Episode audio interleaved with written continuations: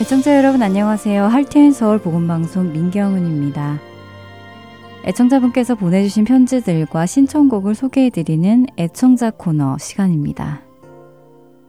오레곤주에서 영남 애청자님께서 항상 감사드립니다 라고 편지 보내주셨습니다. 그리고 멀리 캐나다 토론토에서 이순자 애청자님께서 늘 수고해 주셔서 감사합니다. 사역 위에 풍성한 열매 가득하시길 기도드립니다. 라며 편지 보내주셨습니다. 애청자분들의 편지가 저에게 얼마나 힘이 되는지 말로 표현할 수가 없을 정도입니다. 미국과 캐나다에서 편지로 마음을 전해주셔서 정말 감사드립니다. 주 안에서 하나 되게 하신 예수님을 생각하며 찬양 듣고 돌아오겠습니다.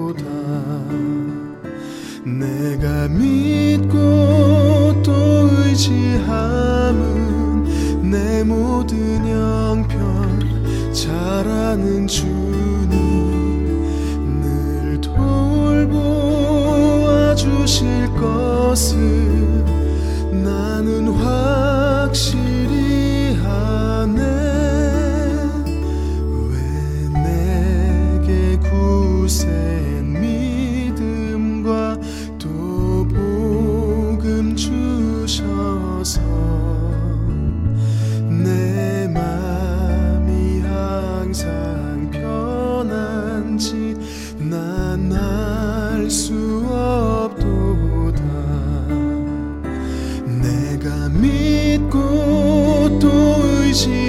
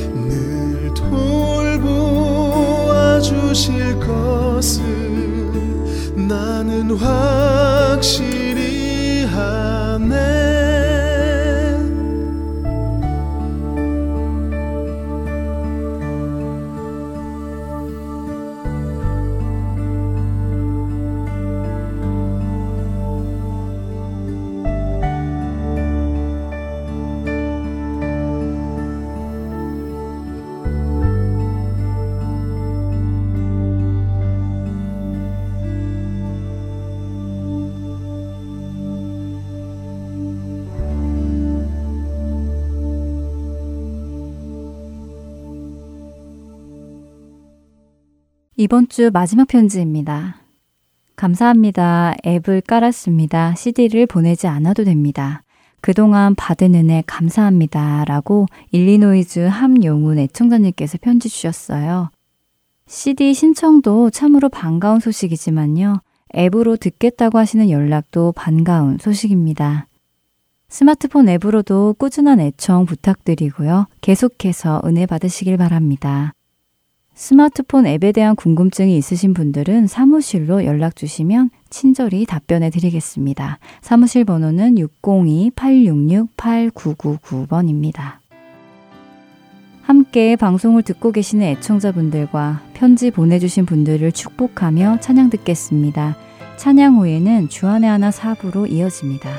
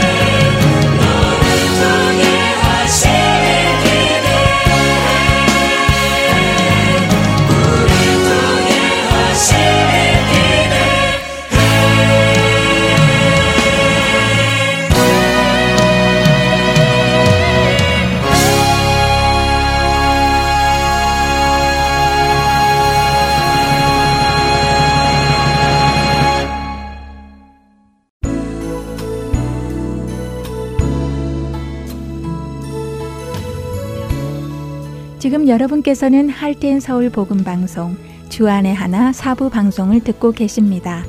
주안의 하나 사부는 퀴즈를 위한 영어 방송을 부모님을 위해 한국어로 옮겨 놓은 방송입니다. 부모님께서 먼저 들으시고 자녀들과 하나님의 말씀을 나누는 귀한 시간이 되기를 소망합니다. 주안의 하나 사부에는 자녀들이 직접 성경을 읽는 레츠리더 바이블, 성경 속 인물들의 이야기를 드라마를 통해 만나는 Children's Bible Drama 자녀와 함께하는 묵상 시간 Daily Devotional 그리고 은혜의 설교 말씀 시간이 준비되어 있습니다. 먼저 Let's Read the Bible로 이어집니다.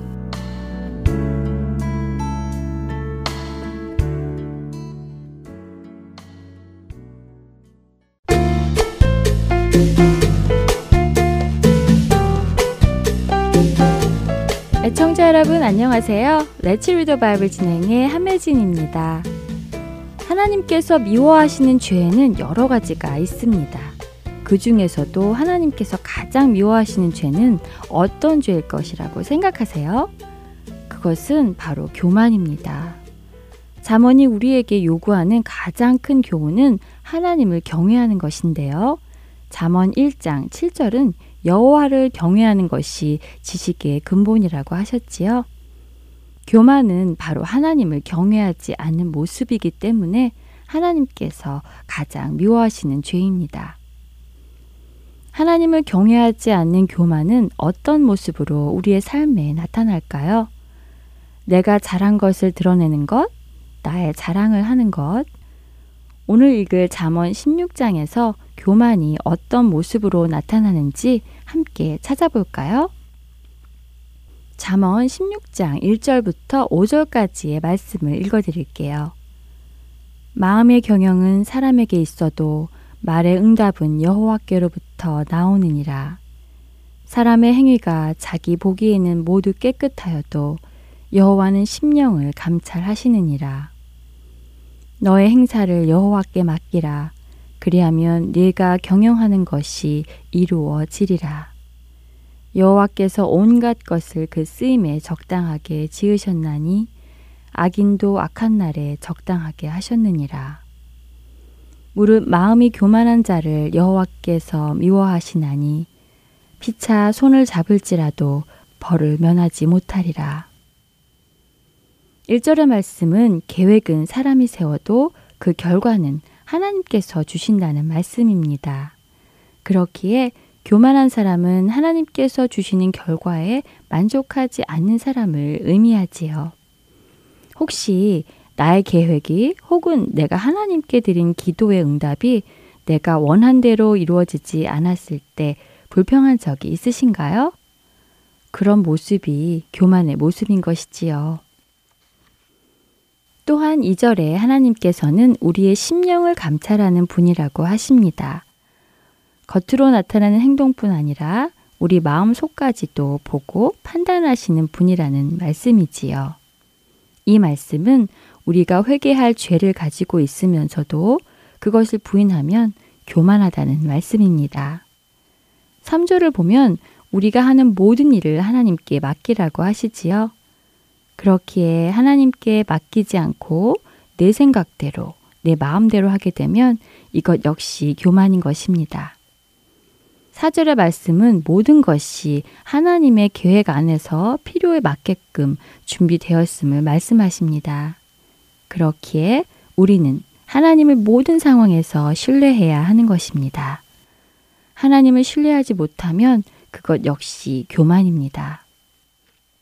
우리는 내일을 계획합니다. 하지만 그 계획을 주시는 분도 그 계획을 이루어 가시는 분도 하나님이십니다. 그렇기에 주께서 행하시는 그 모든 것, 인도하시는 그 모든 순간에 그분을 신뢰하고 감사하며 살아가야 하는 것이지요.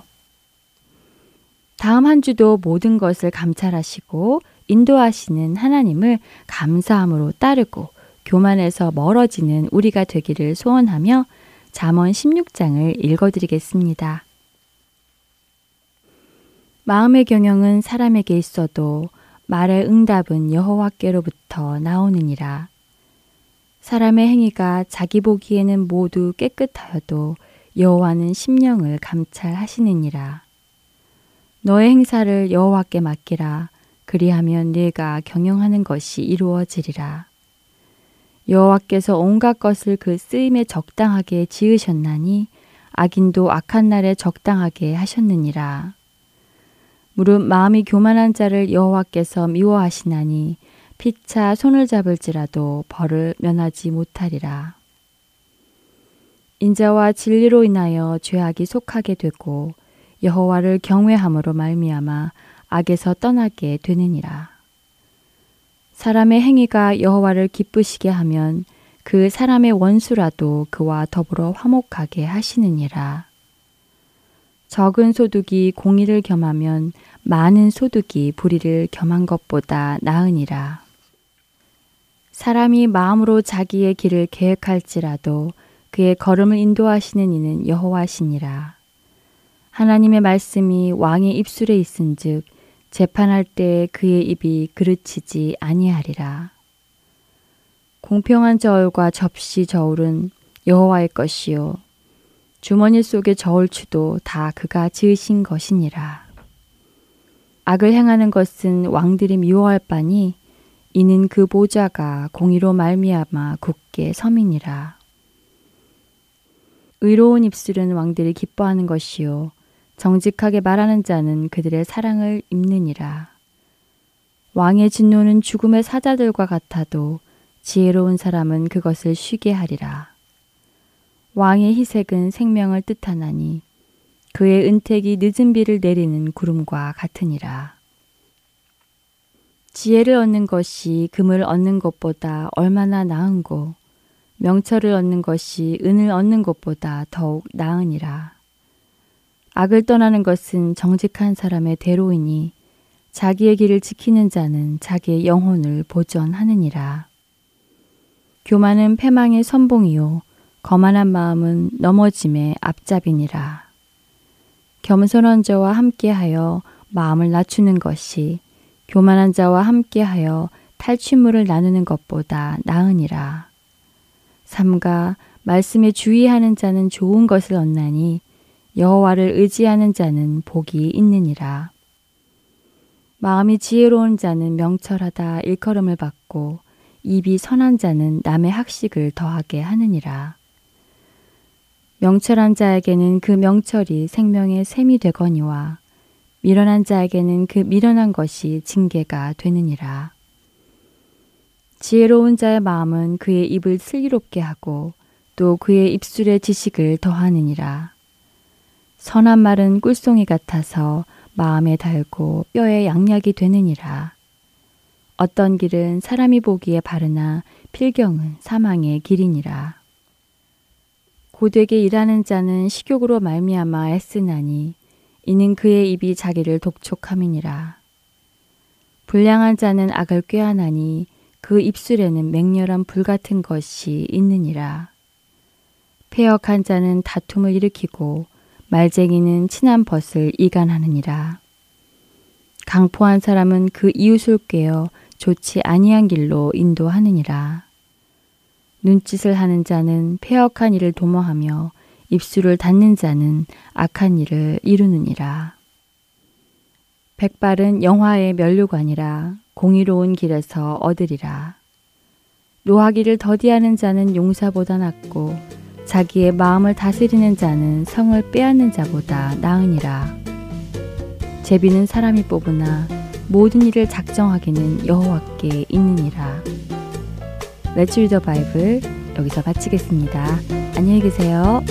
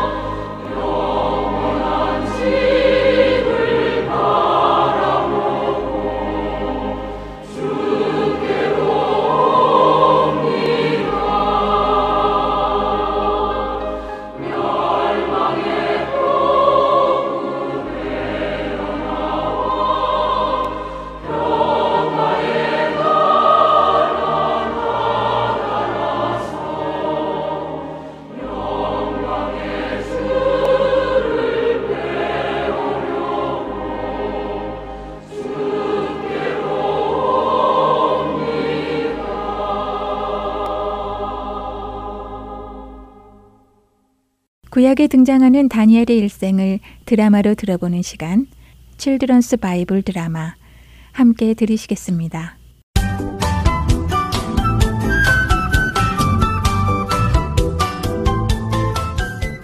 애청자 여러분 안녕하세요. Children's Bible Drama 다니엘 편 진행의 박영규입니다. 다니엘이 살던 당시 세상에서 가장 위대한 왕 느부갓네살은 자신의 힘과 능력으로 자신의 모든 것을 이루었다고 생각했지만 7년간이나 동물과 같은 더럽고 무서운 모습으로 풀을 뜯어먹으며 살게 된 후 온 세상을 다스리는 것은 사람이 아니라 바로 하나님이시라는 것을 깨닫고 하나님을 찬양했습니다. 하나님께서는 그런 느부갓네살 왕에게 다시 왕권을 허락해 주십니다. 그리고 시간이 흘러 느부갓네살 왕이 죽게 됩니다. 그 후 여러 왕이 느부갓네살 왕의 뒤를 이어 바벨론을 다스렸습니다. 그 중에는 느부갓네살 왕의 손자인 벨사살 왕도 있었죠. 성경은 그의 부친이라고 표현되어 있지만 그 당시에는 모든 조상을 아버지라 부르기도 했습니다. 유대인들이 아브라함을 아버지라고 칭하듯이 말이죠.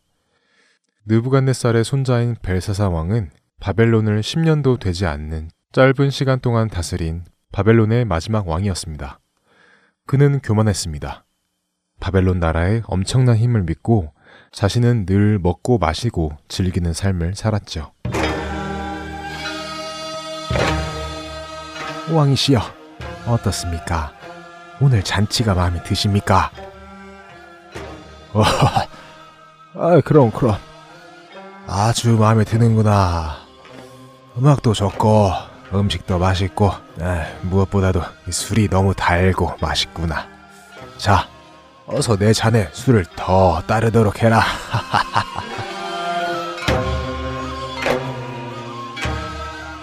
벨사살 왕은 천명이나 되는 많은 귀족을 자신의 궁정에 불러 잔치를 벌이고 있었습니다. 그들 앞에서 벨사살 왕은 많은 술을 마셨지요. 술에 취하자 벨사살 왕은 해서는 안 되는 일을 합니다. 여봐라, 우리 선조 느부갓네살 왕께서 예전에 이스라엘 나라를 점령하실 때 그 나라의 신 여호와를 섬기는 예루살렘 성전에서 가져온 금은 그릇이 있지 않느냐? 어서 그것들을 다 가지고 오라. 내가 그 그릇에 술을 마시고 싶다.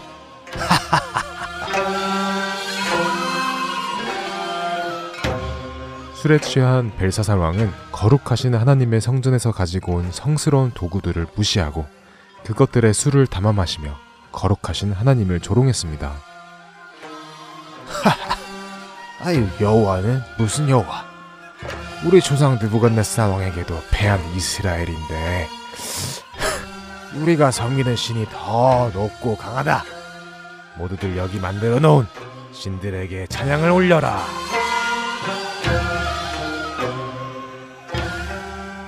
벨사살 왕의 앞에는 각종 금과 은과 구리와 쇠, 나무와 돌로 만든 신들이 질비하게 있었습니다. 그는 잔치에 모인 사람들에게 이 우상들을 찬양하도록 시켰습니다. 그런데 그때였습니다. 벨사살 왕의 눈앞에 놀라운 일이 일어났습니다. 큰 그릇으로 술을 마시니 더 기분이 좋구만. 자, 어서 이 그릇 저 그릇에 술을 가득 가득 담거라.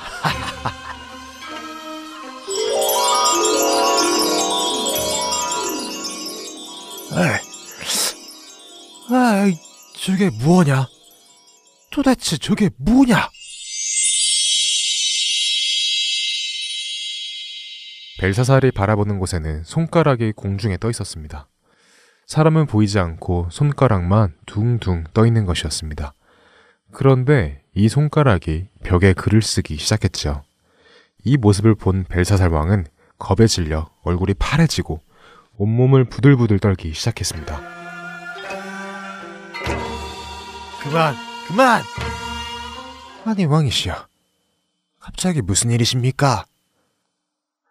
아, 아니, 이게 도대체 어떻게 된 일이냐? 어, 어서 점쟁이와 마법사, 점성가들을 돌라해라.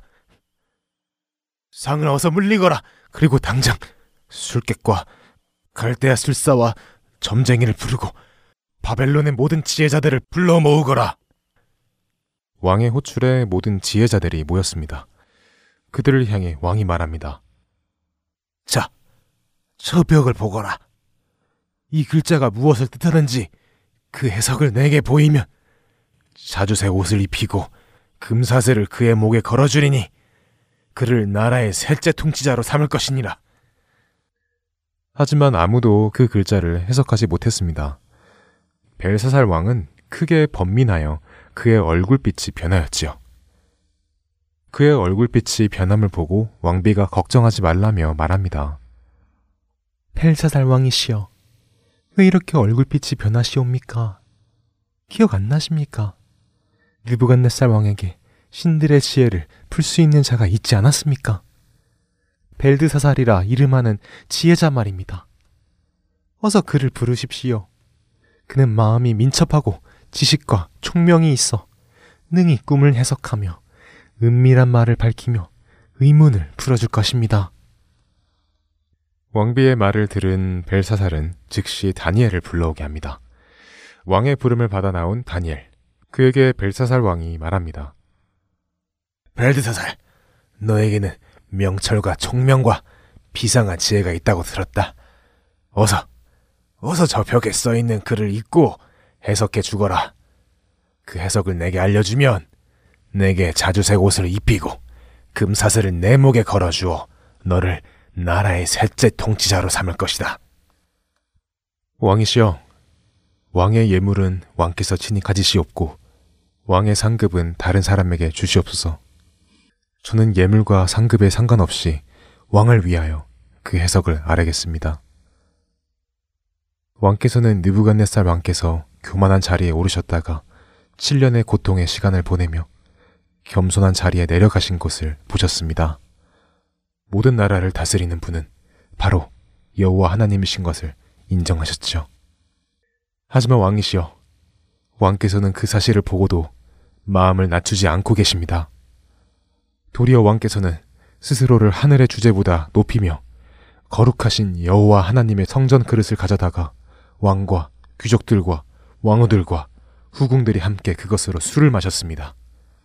더욱이 왕께서는 금, 은, 구리, 쇠와 나무, 돌로 만든 신상들을 찬양하고 왕의 모든 길을 작정하시는 하나님께는 영광을 돌리지 않으셨습니다. 때문에 이 손가락이 나와서 이 글을 기록한 것입니다.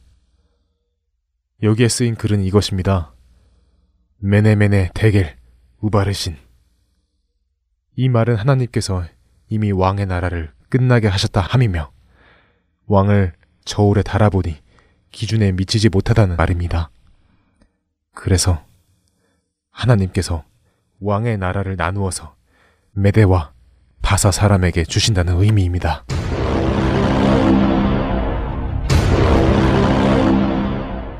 그날 밤 벽에 쓰인 말 그대로 갈대아 왕 벨사살은 메대 사람 다리오에게 죽임을 당합니다.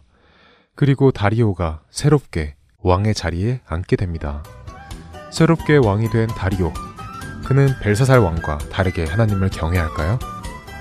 칠드런스 바이블 드라마 다니엘 편 다음 시간에 계속됩니다. 안녕히 계세요.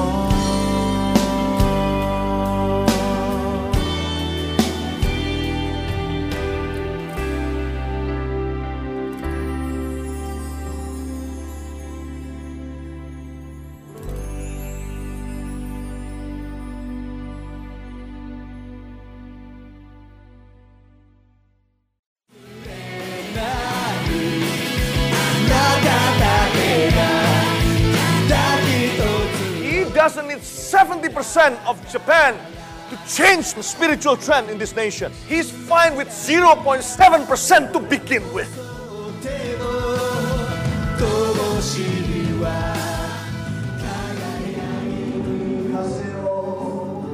하나님을 향해 부르짖는 일본인들의 간절한 마음이 들리십니까?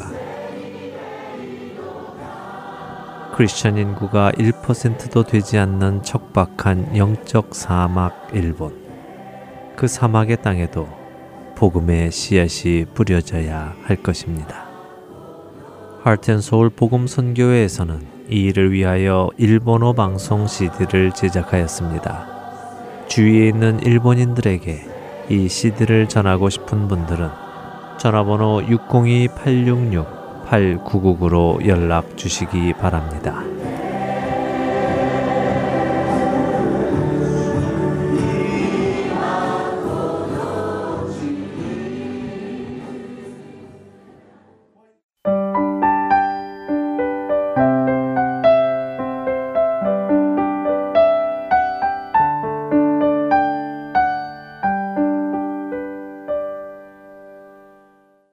이어서 Daily Devotional 보내드립니다.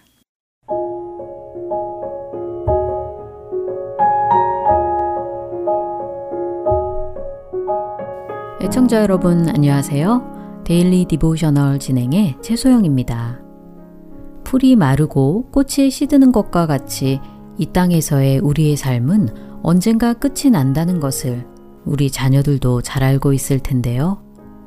그렇기에 언제인지 알 수 없는 각자의 종말을 맞기 전에 기회를 놓치기 전에 미루지 말고 해야 할 중요한 일들이 있을 것입니다. 오늘은 이것에 대해 자녀들과 이야기 나누어 보고 말씀을 묵상하는 시간 되시길 바랍니다. 오늘 Daily Devotional의 제목은 Fading Flowers입니다. 그레타와 하퍼는 집 뒤에 있는 넓은 들판으로 뛰어가고 있습니다. 산들바람이 불자 잔디가 물결처럼 출렁이고 노란 나비가 꽃들 사이로 날아다니고 있었지요. 자리를 잡고 앉은 그레타와 하퍼는 들뜬 마음으로 엄마가 싸주신 피크닉 도시락을 꺼내보며 즐거워하고 있습니다. 엄마가 집에서 볼 수 있는 거리에 있기 때문에 실컷 놀고 와도 된다고 하셨지요. 들판에 핀 핑크색 꽃들이 보이자 엄마에게 꽃을 따서 드려야겠다고 그레타와 하퍼는 이야기합니다. 핑크색은 엄마가 제일 좋아하는 색이기 때문이지요. 그레타와 하퍼는 핑크색 꽃을 여러 송이 따다가 나무가 있는 그늘가에 모아두었습니다. 그리고는 점심시간이 되기까지 오전 내내 즐겁게 놀았지요. 엄마가 싸주신 샌드위치를 먹으며 그레타는 뭐든 밖에서 먹으면 더 맛있다고 하신 할아버지의 말씀이 정말 맞는 것 같다고 웃으며 말합니다. 샌드위치를 다 먹고 조금 더 놀고 난 후 그레타는 집 쪽을 바라보았습니다. 그리고 엄마가 이제 그만 집에 돌아오라고 손짓하며 서 계신 것을 보았지요. 서둘러 집에 돌아가려고 하는데 하퍼가 아까 그늘에 둔 핑크색 꽃을 가져가자고 합니다. 꽃을 가지러 나무 옆에 간 그레타와 하퍼는 깜짝 놀랐지요. 꽃이 다 시들어서 축 처져 있었기 때문입니다. 더 이상 싱싱하고 예쁜 모습이 아니었지요. 꽃을 더 따자고 하는 하퍼에게 그레타는 빨리 집에 가야 한다고 하며 처음에 꽃을 땄을 때 바로 엄마에게 드렸어야 했다고 말합니다. 집에 돌아와 엄마에게 꽃에 관해 말씀을 드리자 엄마는 괜찮다고 하시며 이렇게 말씀하십니다. 성경 말씀 중에 이 땅에서의 우리의 삶을 풀이 마르고 꽃이 시드는 것에 비유한 말씀이 있지. 이 말씀을 생각할 때마다 이 땅에서의 삶이 얼마나 빨리 지나가는 것인지 깨닫게 된단다. 우리는 종종 무언가를 할 시간이 늘 많이 남아 있다고 생각하는데 그 일을 할 기회를 놓쳐버리거나 지나가 버리는 경우도 많이 있지. 엄마의 말씀에 하퍼는 오늘 꽃을 못 가져온 것도 그와 비슷한 경우인 것 같다고 말하였지요. 엄마는 그렇다고 하시며 누군가에게 꽃을 주고자 했는데 못 주게 된 것과 같이 일상에서의 작은 일을 놓치는 것도 우리를 낙담하게 하지만 누군가 예수님을 구주로 알고 영접하는 기회를 놓친다면 그것은 비교할 수 없을 만큼 슬픈 일이라고 말씀하십니다. 성경은 우리에게 구원의 하나님을 지금 신뢰하라고 촉구하시기에 너무 늦어서 기회를 놓치기 전에 우리 죄를 회개하고 예수님을 영접해야 한다고 엄마는 말씀하십니다. 해야 할 일들을 뒤로 미루는 습관이 있지는 않는지 혹시 예수님을 구주로 믿고 따르는 것을 미루거나 예수님의 말씀대로 순종하기를 미루고 있지는 않나요? 아직 시간이 충분히 남아있기에 나중에 해도 된다고 생각할지도 모르지만 우리가 그렇게 할 수 있는 시간이 한 달이 남았는지 하루가 남았는지는 아무도 모릅니다. 무엇보다 중요한 이 일을 미루지 말라고 자녀들에게 권고해 주세요. 하나님의 구원의 초대에 응답할 시간은 영원하지 않습니다. 지금 하나님을 믿고 신뢰하도록 자녀들과 기도하시기 바랍니다. 오늘 자녀들과 함께 묵상할 말씀은 고린도우서 6장 2절 이르시되 내가 은혜 베풀 때에 너에게 듣고 구원의 날에 너를 도왔다 하셨으니 보라 지금은 은혜 받을 만한 때요 보라 지금은 구원의 날이로다 입니다. 우리의 계획을 겸손히 하나님 앞에 내려놓고 영원하신 하나님의 뜻을 따라 살아가는 우리 자녀들 되길 소망하며 데일리 디보셔너 마칩니다. 안녕히 계세요.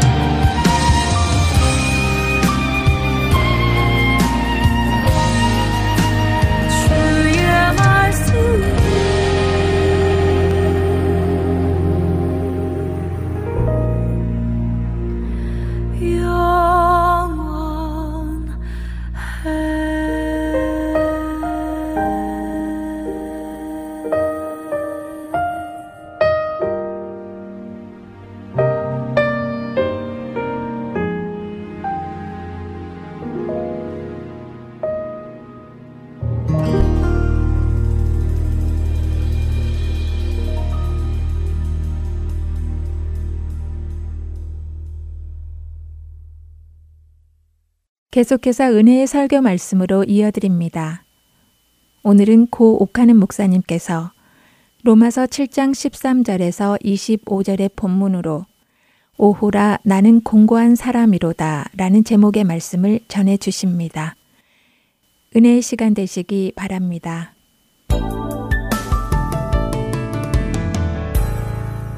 사실 우리가 읽은 이 본문은 굉장히 어려운 본문입니다. 해석을 하기 어려워서 난해하다기보다는 이 본문이 과연 무엇을 이야기하느냐 하는 문제에 대해서 로마서를 연구하시는 분들이 의견이 통일이 잘 안 됩니다. 예를 들면 여기에 나, 나, 나 하고 자꾸 나오죠? 이 1인칭. 이것이 과연 바울 사도 자기를 두고 하는 이야기냐, 아니면 제3자를 두고 하는 이야기냐, 하고 이제 견해가 맞습니다. 그거보다도 더 심각한 견해 그 입장은 과연 여기에 나오는 이 이야기가 언제 이야기냐 하는 말입니다. 바울이 자기 이야기를 한다고 하자. 그렇다면 언제 이야기냐? 바울이 예수 믿기 전에 이야기냐? 아니면 예수 믿은 다음의 이야기냐?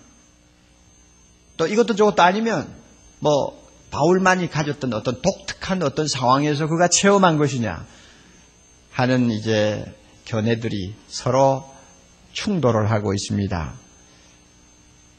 어느 것이 옳다, 어느 것이 틀렸다 참 말하기는 어렵습니다. 서로 어, 상당한 근거를 갖고 주장하는 것이기 때문에 그렇습니다. 이런 의미에서 이 부분을 설교하는 사람은 반드시 자기 입장을 밝혀야 합니다. 나는 어느 입장에서 이 본문을 보고 있습니다. 하는 것을 밝혀야 비로소 설교가 됩니다. 저의 입장은 지난 한 15년 사이에 왔다 갔다 했습니다. 처음에는 이 본문을 놓고 아 이것은 예수 잘 믿는 사람에게 있을 수 있는 바울과 같은 위대한 믿음의 사람에게 있을 수 있는 영적인 투쟁이요 갈등이다. 저는 그렇게 해석을 하고 전혀 어, 이 부분에 대해서 어려움을 안 느꼈습니다. 그러나 미국에 가서 공부를 하면서 제가 로마서 7장에 대해서 한 강좌를 들었는데 그 강좌를 맡으신 교수가 철두철미하게 저와 반대되는 입장에 있었습니다. 이 본문은 예수 믿는 사람에게는 있을 수 없는 본문이다. 이것은 바울이 예수 믿기 전에 자기가 체험했던 이야기지. 예수 믿는 사람에게 어떻게 이렇게 절망적인 내면의 모순이 있을 수 있느냐. 그런 이렇게 주장을 하고 여러 가지 근거를 제시했습니다. 그 말을 듣고 또 성경을 보니까 그럴듯해요. 그래서 또 나도 모르게 넘어가 버렸습니다. 아, 이것은 예수 안 믿는 사람에게 있을 수 있는 일이다. 그렇게 또 생각을 했죠. 했는데 본격적으로 제가 목회 생활을 하면서 저 자신의 내면을 들여다보고 또 믿음 좋은 많은 형제들의 영적인 내면을 엿보면서 제가 갈등이 일어난 것입니다.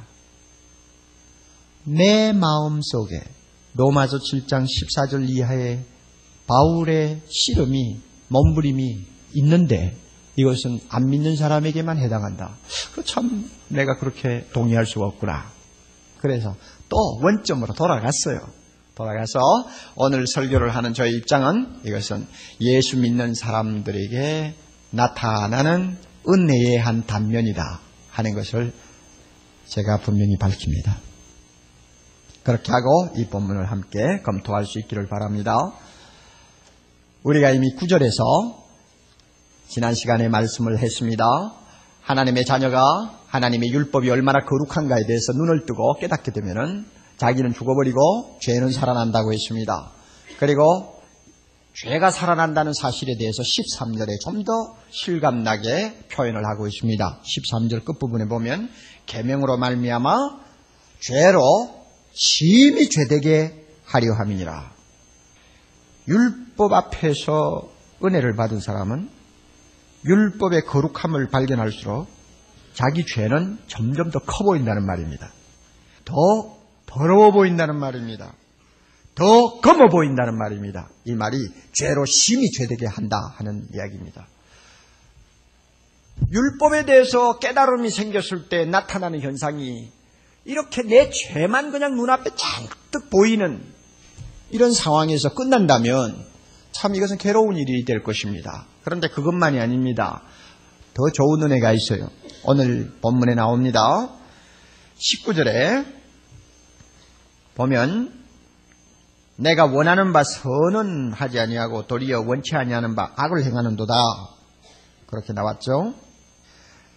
선과 악에 대해서 분별할 수 있는 영안이 열립니다. 무엇이 선이고 무엇이 악이냐 이것을 바로 알게 돼요. 그리고 또 있습니다. 21절 그러므로 내가 한 법을 깨달았노니 곧 선을 행하기 원하는 나에게 하는 말씀 나오죠. 선을 행하고자 하는 소원이 생깁니다. 하나님께서 이것을 원하시니 나는 순종해야지 하는 마음이 생긴다 그 말입니다.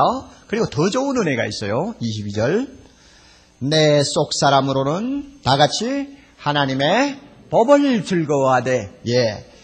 그 하나님의 말씀을 마음에 묵상하고 즐거워하는 사람이 되어버립니다. 마치 시편 1장 2절에 나오는 말씀과 똑같습니다. 오직 여호와의 율법을 즐거워하여 그 율법을 주야로 묵상하는 사람이 됩니다. 이때 즐거워한다는 이 말은 인정한다는 말과 어, 차이가 큽니다. 인정한다는 말은 단순히 수긍한다는 말이고 즐거워한다는 말은 그 법을 매우 매우 즐긴다는 말입니다. 그러니 얼마나 그 강도가 높습니까? 자, 여러분 보세요. 하나님의 율법에 대해서 하나님이 무엇을 원하시는가에 대한 어, 영적인 각성이 생기면 첫째는 뭐라고요? 성과 악에 대한 분별력이 생긴다. 여러분이 있는지 잘 보세요. 그 다음에 둘째는 뭐라고 그랬죠? 무슨 마음이 생겨요? 선을 행하고 싶어. 하나님 앞에 순종하고 싶다는 소망이 생깁니다. 마음에 소원이 생겨요. 그 다음에 세 번째로는 그 율법을 묵상하고 즐거워하는 사람이 됩니다. 가끔 보면 이 율법에 대해서 아주 위험한 오해를 하고 있는 사람들이 있어요. 뭐 그런 사람들의 말이 이렇습니다. 아, 예수를 믿은 사람은 율법에서 이미 자유함을 얻었는데 우리가 그 율법에 대해서 이제는 부담을 가질 필요가 없다. 율법은 이제 필요가 없고 안 지켜도 된다. 구원은 믿음으로만이 받는다. 이렇게 주장합니다. 여러분 틀렸어요, 안 틀렸어요? 틀린 겁니다. 틀렸다는 걸 여러분이 알아야 돼요. 우리가 율법에서 자유함을 얻었다는 말은 다른 의미예요. 무슨 의미냐? 율법을 완전히 지켜야 구원 얻는다고 하는 조건이 없어졌다는 말입니다. 하나님이 그 조건을 이제는 거두어 가셨어요. 거두어 가고 오직 믿음으로 구원 얻는다는 조건만 우리에게 내놨단 말입니다. 이런 의미에서 우리는 율법에서 자유함을 얻었습니다. 서로 율법을 잘 지키지 못하고 율법을 범하는 죄를 우리가 많이 가지고 있었다고 할지라도 예수 믿음으로 그 모든 죄가 용서받고 오직 믿음으로 하나님 나라에 들어갈 수 있습니다. 믿습니까, 여러분? 이게 율법에서 자유함을 얻었다는 것입니다. 그러나 이렇게 믿음으로 구원을 얻은 사람이 율법을 그러면 발로 차버리고 안 지켜도 되느냐? 아닙니다. 율법은 우리가 항상 거룩한 하나님의 법으로 알고 지켜야 합니다. 만약에 율법 안 지켜도 된다 하면 예수님의 말씀에 그거는 정반대가 됩니다. 주님이 요한복음 14장 21절에 이렇게 말씀하셨어요. 나의 계명을 가지고 뭐 하는 자?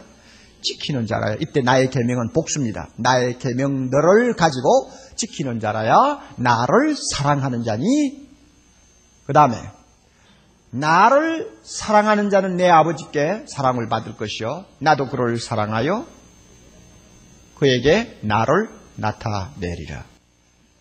계명을 지키고 그 계명을 통해서 거룩한 삶을 살려고 하는 자가 예수님 사랑합니다 하는 말을 할 수 있다 그 말입니다. 그런데 율법 필요 없다. 그건 잘못됐다는 이야기입니다. 그런데 여러분 우리가 이 정도 율법을 즐거워하면서 참 거룩한 삶을 살았으면 좋겠는데 하나님의 율법에 대해서 이렇게 은혜를 받으면 받을수록 참 답답한 현상이 반대편에 또 일어납니다. 아주 괴로운 정말 고민스러운 문제가 우리 안에 있다는 것을 바울이 지금 이야기하고 있습니다.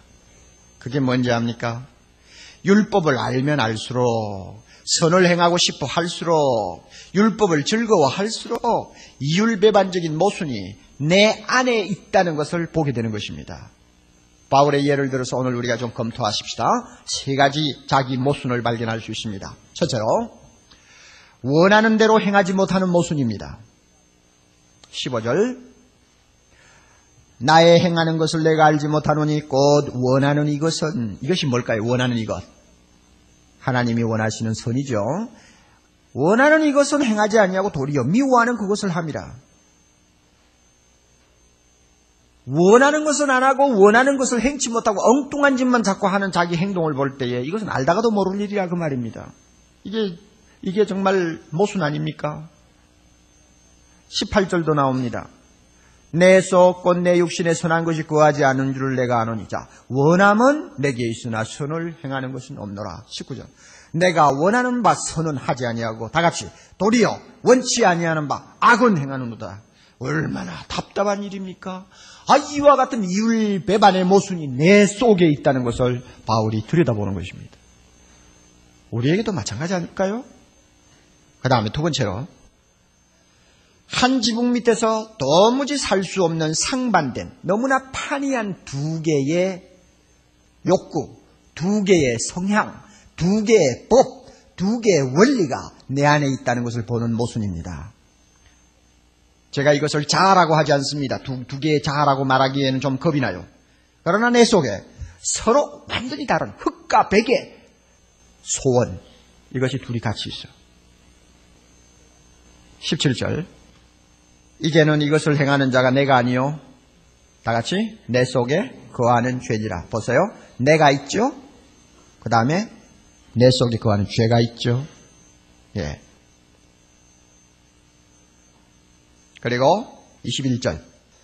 그러므로 21절. 그러므로 내가 한 법을 깨달았노니 곧 선을 행하기 원하는 나에게 악이 함께 있는 것이로다. 기가 막힌 이야기죠. 여러분이 이 본문을 보면서 내 속이라고 하는 말, 이 말은 육신하고 통합니다. 18절에 나오는 육신하고 같은 말, 또 23절에 나오는 지체하고도 같은 말, 그 다음에 24절에 나오는 사망의 몸하고도 같은 말입니다. 육신, 지체, 사망의 몸, 이렇게 말을 서로 바꾸어 가면서 같은 의미로 사용하고 있다는 것을 여러분이 아셔야 됩니다. 그러니까 이것을 단적으로 말하면 내 몸에, 내 몸에 죄가 쉽게 자리를 잡을 수 있는 연약성, 부패성이 있기 때문에 죄가 내 몸에 거한다 하는 이야기입니다. 그래서 25절 한번 봅시다. 25절 끝부분. 그런즉 내 자신이 마음으로는 하나님의 법을 육신으로는 죄의 법을 섬기노라. 여기에서 마음과 육신이라는 것이 서로 대칭이 되는 것을 여러분이 발견할 수 있습니다. 그래서 마음은 하나님의 원하시는 것을 행하기를 바라는 소망이 있지만 육신에는 여전히 죄가 원하는 대로 따라가는 어떤 원리가 작용하고 있다는 말입니다. 갈라디아 5장 17절에는 아주 분명하게 이 사실을 들어서 말씀합니다. 육체의 소욕은 성령을 거스리고 성령의 소욕은 육체를 거스리나니 이 둘이 서로 대적함으로 저희의 원하는 것을 하지 못하게 하려 합니다. 육체의 소욕이 있죠. 성령의 소욕이 있습니다. 서로 대적합니다. 갈등이요, 갈등. 자, 이런 모순이 우리 안에 있다는 것입니다. 우리도 알지 않습니까? 참 답답한 이야기입니다. 힘든 이야기죠. 바울이 또 발견한 세 번째 모순은 뭐냐 하면 악한 소욕에 끌려서 죄를 범하는 패배의 모순입니다. 23절.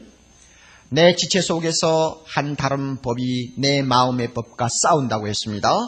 지체는 뭐라고요? 몸이라고 그랬죠? 몸에 있는 어떤 법이 있어요. 즉, 소원이 있어요. 그 소원이 내가 거듭난 내 마음의 소원하고 싸운다. 갈라디아 5장 16절, 17절하고 같은 말씀이죠. 싸운다. 싸우는데 결과는 어떻게 됩니까? 내 지체 속에 있는 좋지 못한 소욕이 나를 죄 아래로 끌고 가는 것입니다. 그러니까 이 죄를 범했다는 이야기입니다. 범죄했다는 이야기요. 이거 얼마나 답답합니까? 여러분 저는 이상의 세 가지 우리 안에 있는 모순을 일컬어서 이율 배반, 갈등, 패배라고 제가 말을 하고 싶은데 참 이것은 부끄럽고 어떤 면에서는 짜증스러운 실존의 모습이라고 말할 수가 있습니다. 로마서 5장 1절에서 하나님은 이렇게 말씀합니다. 그러므로 우리가 믿음으로 의롭다함을 얻었은즉 우리 주 예수 그리스도로 말미암아 하나님으로 더불어 화평을 누리자. 어찌 믿음으로 의롭다함을 받고 하나님과 화평을 누리는 사람에게 이와 같은 모순이 있을 수 있느냐 하는 이야기입니다. 또 6장 6절에 우리가 알거니와 우리 옛사람 예수와 함께 십자가에 못 박힌 것은 죄의 몸이 멸하여 다시는 우리가 죄에게 종로로 타지 아니하려 함이니 어찌 예수와 함께 옛사람이 죽어서 더 이상 죄의 종이 될 수 없는 내 안에 이와 같은 모순이 있을 수 있느냐 그 말입니다. 7장 6절에 이제는 우리가 얽매였던 것에 대하여 죽었으므로 율법에서 벗어났느니 이러므로 우리가 영의 새로운 것으로 섬길 것이요 의문에 묵은 것으로 아니할지니라 그렇습니다. 어찌 우리가 율법에서 벗어나서 성령의 사람이 되었는데 이런 나에게 답답한 이런 모순이 있을 수 있느냐 하는 이야기입니다. 이것이 바울이 안고 있는 고민이었고 또한 우리 모두가 스스로 잘 알고 있는 고민이요 고통이요 괴로움입니다. 바울은 이와 같은 자기 내면의 모순을 보고 너무 답답해가지고는 야 이건 뭐가 근본적으로 잘못됐나 구원받기 전 하나님 예수 그리스도를 몰랐던 당시로 내가 다시 되돌아간 것 아니냐 하고 절망을 느끼는 장면이 나옵니다. 14절 14절 우리가 다 같이 우리가 율법은 신령한 줄 알거니와 나는 육신에 속하여 죄 아래 팔렸도다. 다시 한번 보세요. 굉장히 어렵습니다. 이 로마서 7장 7장에서 제일 어려운 법은 해석하기 어려워서가 아닙니다. 이 말이 왜 나왔느냐 하는 것이 중요한 거예요. 우리가 율법은 신령한 줄 알거니와 율법은 하나님의 법이죠. 그러므로 거룩합니다. 영적입니다. 그런데 그 율법에 비교해서 나의 모습을 보니까 내 육신을 보니까 어떻습니까? 이거는 영적이 못 된다는 말입니다. 육신에 속하여 하는 말이 영적이 아니다 하는 말입니다. 그리고 육적이다 하는 이야기입니다. 왜 육적이라고 밖에 볼 수 없느냐? 내가 죄 아래 팔려 있는 것처럼 보이니까 그래요. 이 죄 아래 팔렸다, 팔렸도다 과거 동사로 쓰여 있지만은 사실은 현재 동사입니다. 죄 아래 팔려 있는 내 자신의 모습을 본다 하는 이야기입니다. 그러면 이 말이 지금까지 로마서에서 이야기한 것과는 일치가 되지를 않는 것, 이것을 우리가 봅니다. 바울이 자기 안에 있는 내면의 갈등 때문에 또는 모순 때문에 다시 죄에게 팔려서 죄의 종이 되었다는 말이냐? 그 말이 아니에요. 만약 그렇게 말하면 큰일 나죠. 자, 여러분 보세요. 한 번 죄의 멍에서 예수 그리스도의 은혜로 구원함을 받은 사람은 다시 그리로 들어갑니까? 못 들어갑니까? 못 들어갑니다. 절대 죄의 종이 다시 될 수는 없습니다. 그런데 여기서 죄에게 팔렸다고 한다면 바울이 다시 죄의 종이 되었다는 말이냐? 용서받지 못하는 자리로 끌려갔다는 말이냐? 아니면은 하나님의 원수가 되었다는 말이냐? 우리가 그렇게 말할 수 있을지 모르지만 실상은 그것은 불가능한 이야기입니다. 그러면 이 말은 무슨 뜻이냐? 우리가 생각할 수밖에 없죠. 제가 볼 때는 이것은 감정적인 묘사지 사실의 묘사가 아니라고 생각합니다. 나의 꼬리, 나의 꼬리. 죄한테 다시 팔려간 사람과 무엇이 다른가 하는 단식이요 절망이라고 나는 보지 이것을 사실의 묘사라고 보지 않습니다. 23절도 저는 사실의 묘사로 보지 않습니다. 23절에 보면 죄의 법 아래로 나를 사로잡아 오는 것을 보는도다. 그러면 내가 죄의 법 아래 다시 팔렸다는 말입니까? 그렇지 않죠. 내가 범죄하고 나니까 마치 내가 죄의 종이 다시 되는 것처럼 느꼈다는 이야기로 저는 봅니다. 이렇게 답답하고 절망스러운 감정을 갖게 되니까 무슨 소리가 그 입에서 나오겠어? 24절. 무슨 소리가 나오겠어? 다 같이 한번 읽어봅시다. 오라! 나는 예, 다시 한번 오라! 나는 공고한 사람이로다. 이 사망의 몸에서 누가 나를 건져내랴. 이 소리가 나오지 않을 수가 없죠. 3일은 의미에서 바울은 솔직한 사람이에요. 정말 놀라울 정도로 솔직합니다.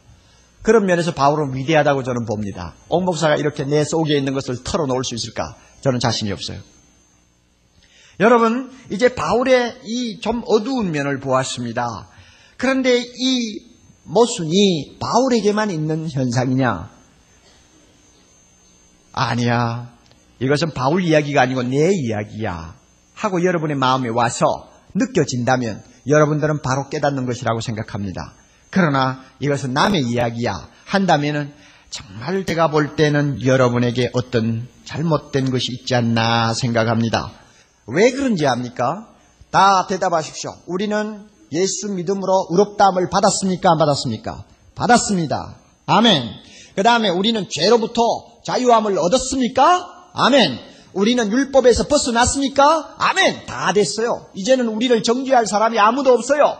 그러나 한 가지가 있어요. 중생 받지 못한 옛날 그대로 남아있는 몸이 우리에게 있어요. 죄의 자급장이라고 할 수 있는 몸을 입고 세상에 살고 있는 이상 이것만은 옛날 그대로예요.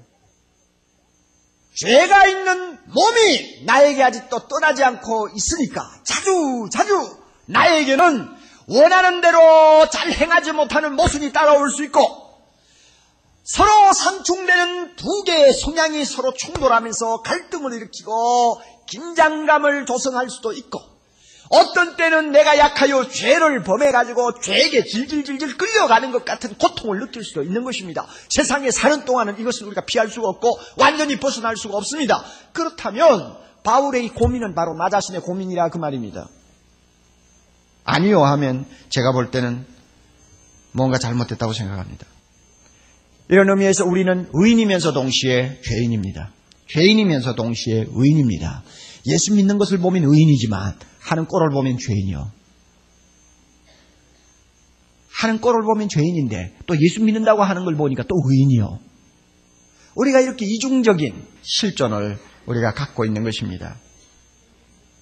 그런데 제가 볼 때 참 보기에는 어두운 이야기입니다만 저는 이걸 은혜라고 생각합니다. 이것은 행편없는 사람, 믿음이 아주 행편없는 사람, 죄만 짓고 사는 사람에게 해당하는 이야기다. 그렇게 되면 곤란하죠. 바울이 그런 사람이 아니었어요. 이런 면에서 저는 이걸 은혜라고 생각합니다. 왜 은혜인지 압니까? 뭐니 뭐니 해도 이 오호라 나는 공고한 사람이로다 하고 탄식하는 이것은 회개하는 자의 모습이거든요. 네? 자기에게 실망하면서 자기의 모순을 안고 하나님 앞에 탄식하고 가책받고 몸부림치는 회개의 모습이라 말입니다. 그러면 회개는 은혜입니다. 만약에 자기 속에 이와 같은 갈등이 있는데도 가책도 없어. 거기에 대한 문제의식도 느끼지 못해. 만약 그렇다면 그 사람은 소망이 없는 사람입니다. 회개는 하나님이 도우셔야 됩니다. 내가 의지로서 못하는 것입니다. 그러면 오라 나는 공고한 사람이로다 하는 것이 진짜 회개라고 한다면 이건 하나님의 은혜라고 말입니다. 그리고 이 오라 나는 공고한 사람이로다 하는 것이 꼭 회개하는 자에게만 나타나는 단식이 아닙니다. 반대급부도 있어요. 예를 들까요? 경건한 사람이 하나님 앞에 가까이 가까이 나아갑니다.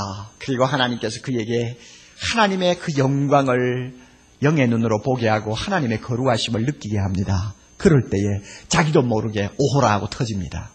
좋은 예가 있죠. 구약이 이사야입니다. 이사야 6장 5절에 보면 그는 하나님의 영광을 보는 시간이 있었습니다. 거룩하신 하나님 앞에 자기의 모습이 드러나는 시간이 있었습니다. 그때 그가 무엇이라고 소리 쳤는지 압니까? 그때 내가 말하되 화로다 나여 망하게 되었도다 화로다 나요 망하게 되었도다 큰일 났구나 하는 이야기죠. 나는 입술이 부정한 사람이요 입술이 부정한 백성 중에 거하면서 만군의 여호와이신 왕을 배웠음이로다 나 이제 죽었구나 하는 이야기죠. 그러면 이사야가 무슨 죄를 지어서 그러나요? 아니요. 그렇게 경건한 선지자였지만은 하나님의 거룩한 모습을 발견하게 되었을 때에 자기도 모르게 오라 나는 공고한 사람이로다 하는 탄식이 터진 것입니다. 이런 거 보면 은혜 아닙니까? 영적으로 상당히 성숙한 그리고 보통 사람이 따라갈 수 없는 수준의 어떤 단계에 이른 우리 선배들 보면 이 오라나는 공고한 사람이로다 하는 이 탄식을 자주 하는 걸 봅니다. 박윤선 박사가 그 중에 한 분이었는데 그는 80평생 신구약 66권을 주석하면서 산 사람입니다. 신구약 성경 주석하고 그것 가지고 학생들 가르치면서 80평생을 산 사람이에요. 그러니 날마다 성경 보고 앉아 있는데 무슨 죄를 범하겠어요. 그런데 그분 말년에 가서 기도할 때나 설교할 때나 또 가끔 사적으로 앉아서 이야기를 들어보면 이런 말씀을 잘해요. 내 속에 선한 것이 하나도 없어. 인간이 이토록 악할 수가 있나? 썩고 냄새나는 무덤 같아. 어, 그분이 왜 그런 말을 할까? 이거 오라 나는 공고한 사람이로다 하는 단식이거든요. 무슨 죄를 범해서 그러나 아니에요. 왜 그렇습니까? 하나님의 거룩하신 모습 앞에 자기 자신이 점점 가까이 가면서 자기를 볼 때 자연히 터지는 단식이요. 참 어떤 면에서는 괴로운 하소연이라고 말할 수 있습니다. 이런 의미에서 이 오라나는 공고한 사람이로다 이것이 꼭 죄 지은 사람에게만 나타나는 현상이 아닙니다. 그래서 이것은 참 은혜의 한 단면이라고 말할 수 있습니다. 다시 말하면 신앙생활을 건강하게 하는데 필수 불가결한 은혜라는 말입니다. 이런 의미에서 우리가 7장을 무조건 건너뛰어서 8장으로 넘어갈 생각을 하면 안 됩니다. 7장을 또 갈로 속에다 집어넣어가지고 이것은 부수적인 본문이라고 보는 시각도 저는 동의하지 않습니다. 이 본문은 중요합니다. 여러분 왜 중요하는지 압니까? 자, 참 놀라운 사실이 하나 있습니다. 24절, 25절 좀 봅니다. 정말 놀라운 사실입니다. 바울이 지금 견디지 못해가지고 오라 나는 공고한 사람이로다 이 사망의 몸에서 누가 나를 건져내랴 하고 외칩니다. 그 다음에 25절 우리 주 예수 그리스도로 말미암아 하나님께 감사하리로다. 여러분 세상에 이런 일이 있을 수 있어요? 금방 나 죽겠다 하고는 금방 좋다 하는 사람 봤어요?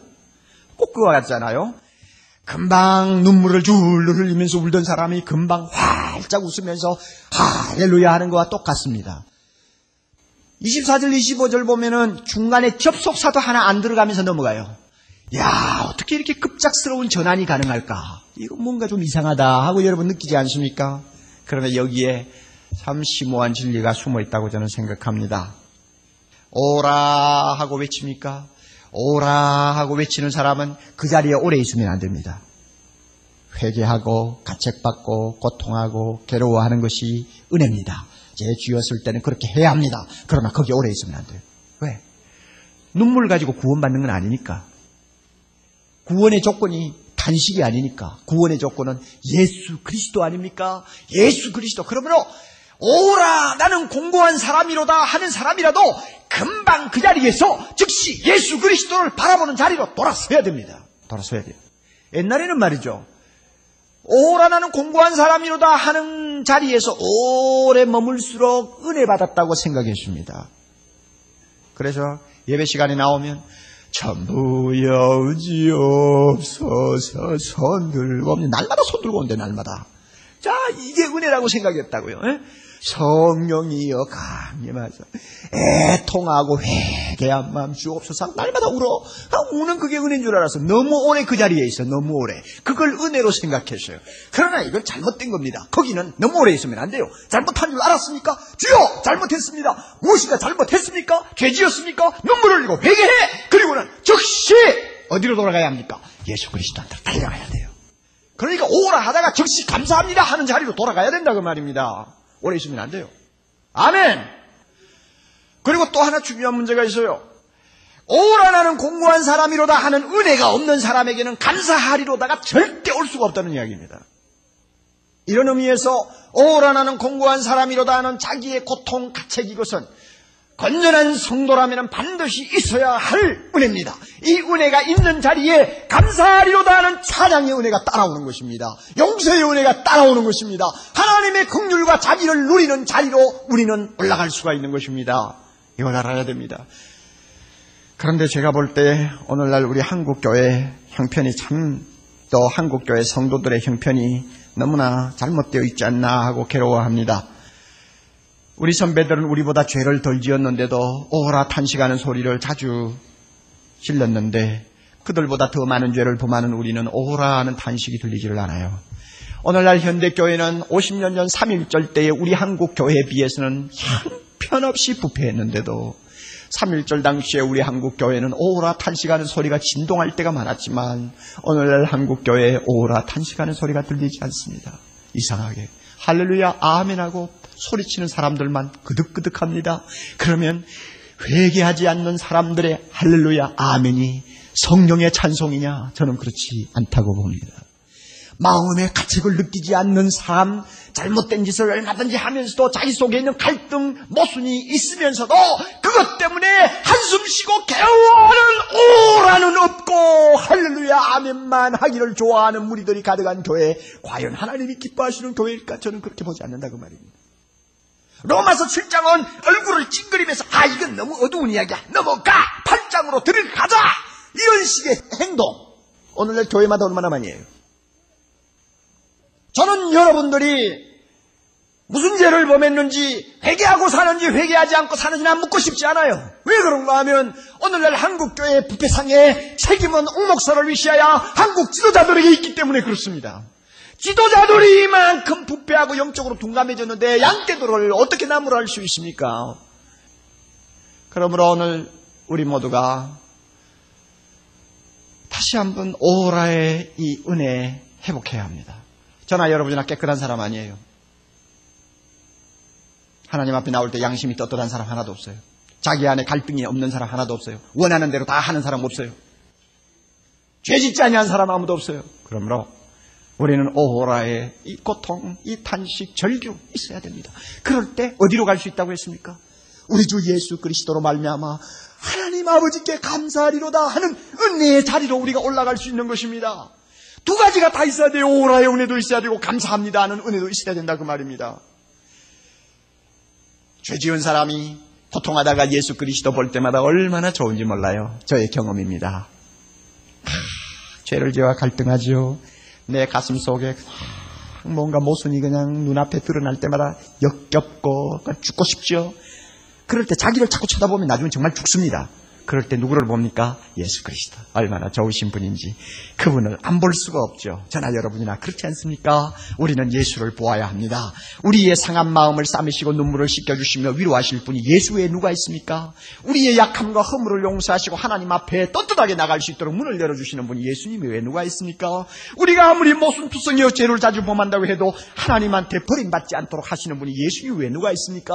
우리로 하여금 다시 성령의 사람 만들어서 다시는 죄에게 쓰러 쓰러지지 않도록 힘을 주시는 분이 예수님 외에 누가 있느냐 그 말입니다. 누가 있어요? 누가 있어요? 예수님밖에 없습니다. 예수님밖에 없습니다. 아멘. 예수님밖에 없습니다. 그러니까 좋은 거예요. 그러니까 좋아요.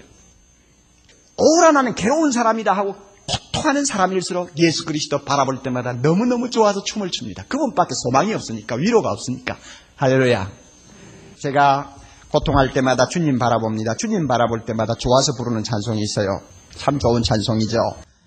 나의 기쁨, 나의 소망 되시는 이 찬송 우리가 조용히 한번 불러보세요. 여러분에게 오라 나는 공부한 사람이로다 하는 고통이 있습니까? 고통이 있는 사람일수록 이 찬송 부르면서 주님을 바라볼 때에 그 주님 얼마나 감사한지요, 얼마나 좋은지요, 얼마나 사랑스러운지요. 나의 진정 사모하는 예수여 음성조차도 반갑고 나의 생명과 나의 참 소망은 오직 주 예수뿐일세. 우리가 이렇게 고백할 수 있습니다. 여러분에게 이와 같은 은혜가 있어야 됩니다.